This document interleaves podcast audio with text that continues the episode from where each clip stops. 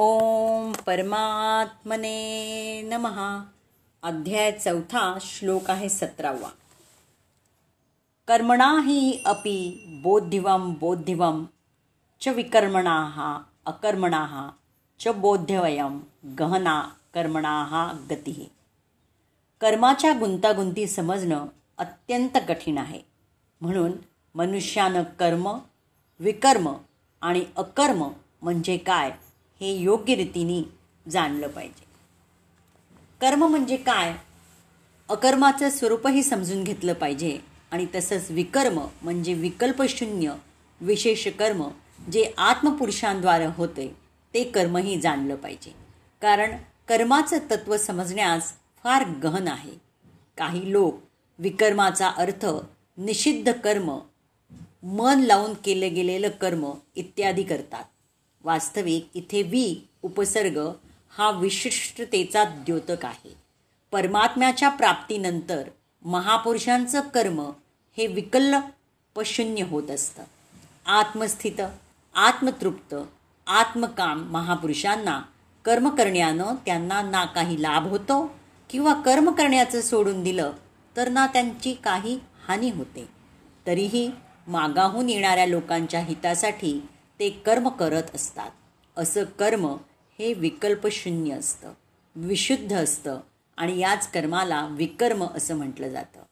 उदाहरणार्थ गीतेमध्ये जिथं एखाद्या कार्यासाठी वि उपसर्ग लावला गेला तेथे तो विशेषतेचा द्योतक आहे. निकृष्टतेचा नाही. जसे योगयुक्तो विशुद्धात्मा जितेंद्रिय. हा निष्काम कर्मयोगानं युक्त असणारा शुद्ध अंतकरणाचा अत्यंत आत्मसंयमी आणि ज्यानं आपली इंद्रिय उत्तम प्रकारे जिंकली आहेत असा. या प्रकारे वी हा उपसर्ग हा विशेषतेचाच द्योतक आहे. आणि या प्रकारे गीतेत वीचा उपयोग केला गेला आहे जो पूर्णतेचा द्योतक आहे. या प्रकारे विकर्म म्हणजे विशेष कर्म असा घ्यावा. जे परमात्म्याच्या प्राप्तीनंतर महापुरुषांद्वारे केलं जातं ते कर्म की ज्यामुळे शुभाशुभ असा परिणाम होत नाही. विकर्म म्हणजे अशा प्रकारे विशेष कर्म. कर्म आणि अकर्म ज्याचं स्पष्टीकरण आणखी पुढच्या श्लोकांमध्येच आपल्याला कळेलच. पण इथे जर तो अर्थ कळला नाही कर्म आणि अकर्म तर पुढचं काहीही संदर्भ लागणार नाही.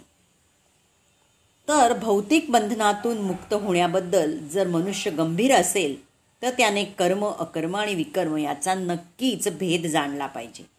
मनुष्याने कर्म त्यापासून निर्माण होणारे कर्मफल आणि विकर्म याचं स्वतः पृथक्करण करण्याचा प्रयत्न केला पाहिजे.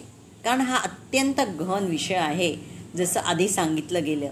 कृष्ण भावना आणि त्यानुसार केलं जाणारं कर्म जाणण्यासाठी त्यानं स्वतः आणि भगवंत यातील संबंधविषयीचं ज्ञान प्राप्त करणं आवश्यक आहे.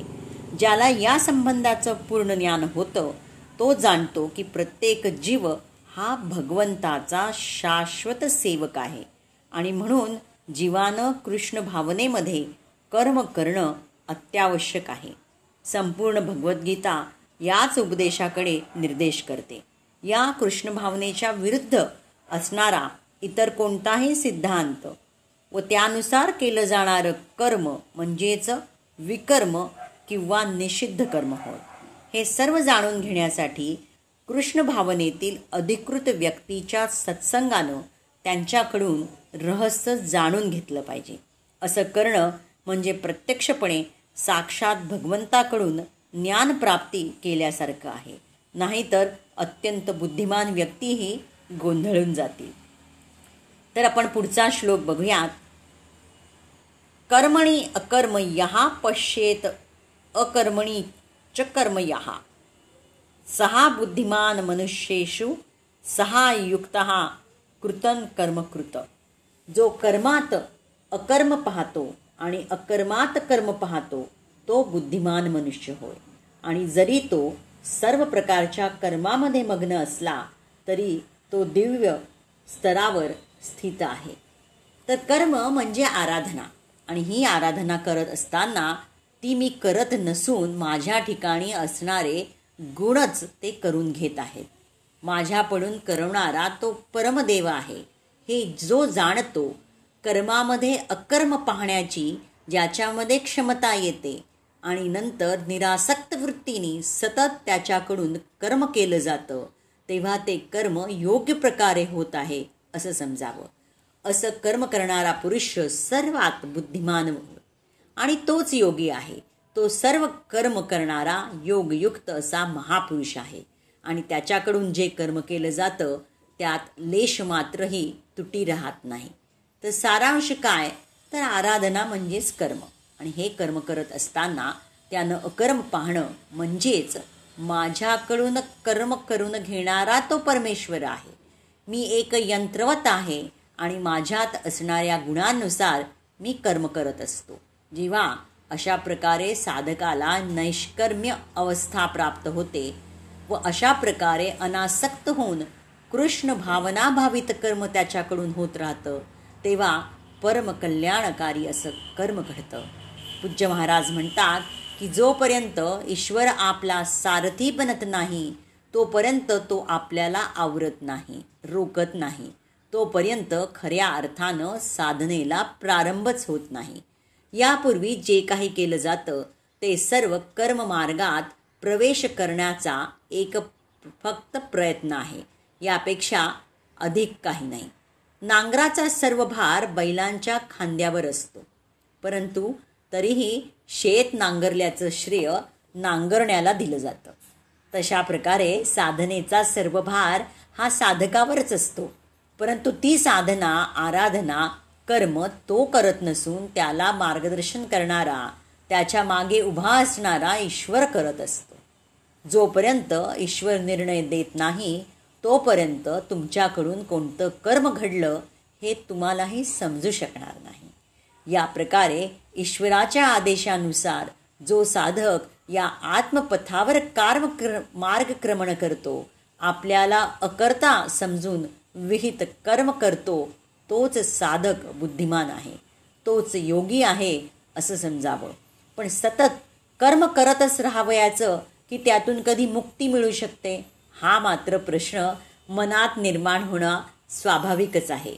तर श्रीकृष्णांच्या मते जे आपल्याकडून सतत होत असतं घडत असतं ते सर्व कर्म नसतं. कर्म एक निर्धारित केली गेलेली क्रिया असते. अर्जुना नियतम कुरु कर्मत्वम. तू नियत निर्धारित कर्म कर. पण निर्धारित कर्म म्हणजे काय?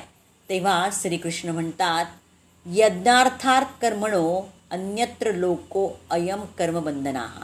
म्हणजे यज्ञाला कार्यरूप देणं म्हणजेच कर्म होय. या व्यतिरिक्त जे केलं जातं ते मग कर्म नसतं का?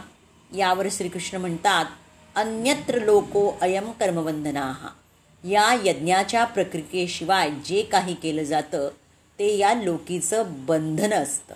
ते कर्म नव्हे तदर्थ कर्म. तेव्हा अर्जुना त्या यज्ञाच्या पूर्तीसाठी चांगल्या प्रकारे आचरण कर. यज्ञ म्हणजे आराधनेचा शुद्ध विधी की ज्यामुळे साधक आराध्य देवापर्यंत पोहोचतो आणि त्यातच तद्रूप होतं. या यज्ञामध्ये इंद्रियांचं दमन केलं जातं मनाचं क्षमन केलं जातं. दैवी संपन्नाची प्राप्ती होते तर काही योगी प्राण व अपान यांच्या गतीचा निरोध करून प्राणायामात इतके तल्लीन होतात की त्यावेळी ना आत कसला विचार विकल्प मनात निर्माण होतो ना बाहेरून काही आत शिरते. अशा स्थितीमध्ये चित्ताचा सर्वार्थानं निरोध केला जातो आणि मग यंती ब्रह्म सनातन साधकाला शाश्वत सनातन ब्राह्मी स्थिती प्राप्त होते आणि हाच तो यज्ञ की ज्याला कार्यरूप देणं म्हणजेच कर्म करणं होय. तेव्हा कर्म म्हणजे आराधना कर्म म्हणजे भजन कर्म म्हणजे योग साधना आणि ते योग्य प्रकारे संपादन करणं आवश्यक असतं. आणि ते कसं संपादन करावं याचं विवेचन आता पुढच्या अध्यायांमध्ये येईलच. इथे फक्त कर्म आणि अकर्म यांचं विभाजन केलं आहे की ज्यामुळे कर्म करताना साधकाला योग्य दिशा मिळावी आणि साधकाला योग्य मार्गावर चालण्यासाठी मार्गदर्शन मिळावं. तर कृष्ण भावनायुक्त कर्म करणारा मनुष्य स्वाभाविकपणे कर्मबंधनातून मुक्त असतो. तो आपली कर्म श्रीकृष्णांप्रित्यर्थ करीत असल्या कारणामुळे त्याला कर्माच्या परिणामांपासून सुखदुःख भोगावीच लागत नाहीत. म्हणून श्रीकृष्णान तो जरी सर्व प्रकारचं कर्म करण्यात मग्न असला तर तो मानव समाजातील बुद्धिमान मनुष्यच ठरतो.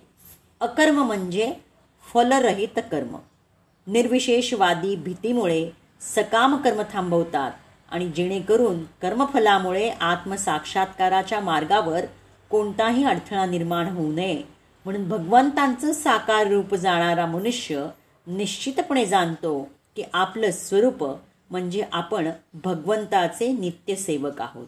आणि त्यामुळे तो कृष्ण भावनाभावित कर्मामध्ये संलग्न राहतो. तो सर्व काही श्रीकृष्णात प्रित्यर्थ करीत असल्या कारणानं अशा सेवेमुळे केवळ दिव्य आनंदाची प्राप्ती करत राहतो. तेव्हा या मार्गाचा अवलंब करत ते इंद्रिय तृप्तीच्या इच्छेपासून मुक्त असतात आणि श्रीकृष्णांची नित्यसेवा करण्याच्या जाणीवेमुळे मनुष्य सर्व प्रकारच्या कर्मबंधनातून मुक्त होतो. आता आपण एकोणीसावा श्लोक उद्या बघूयात.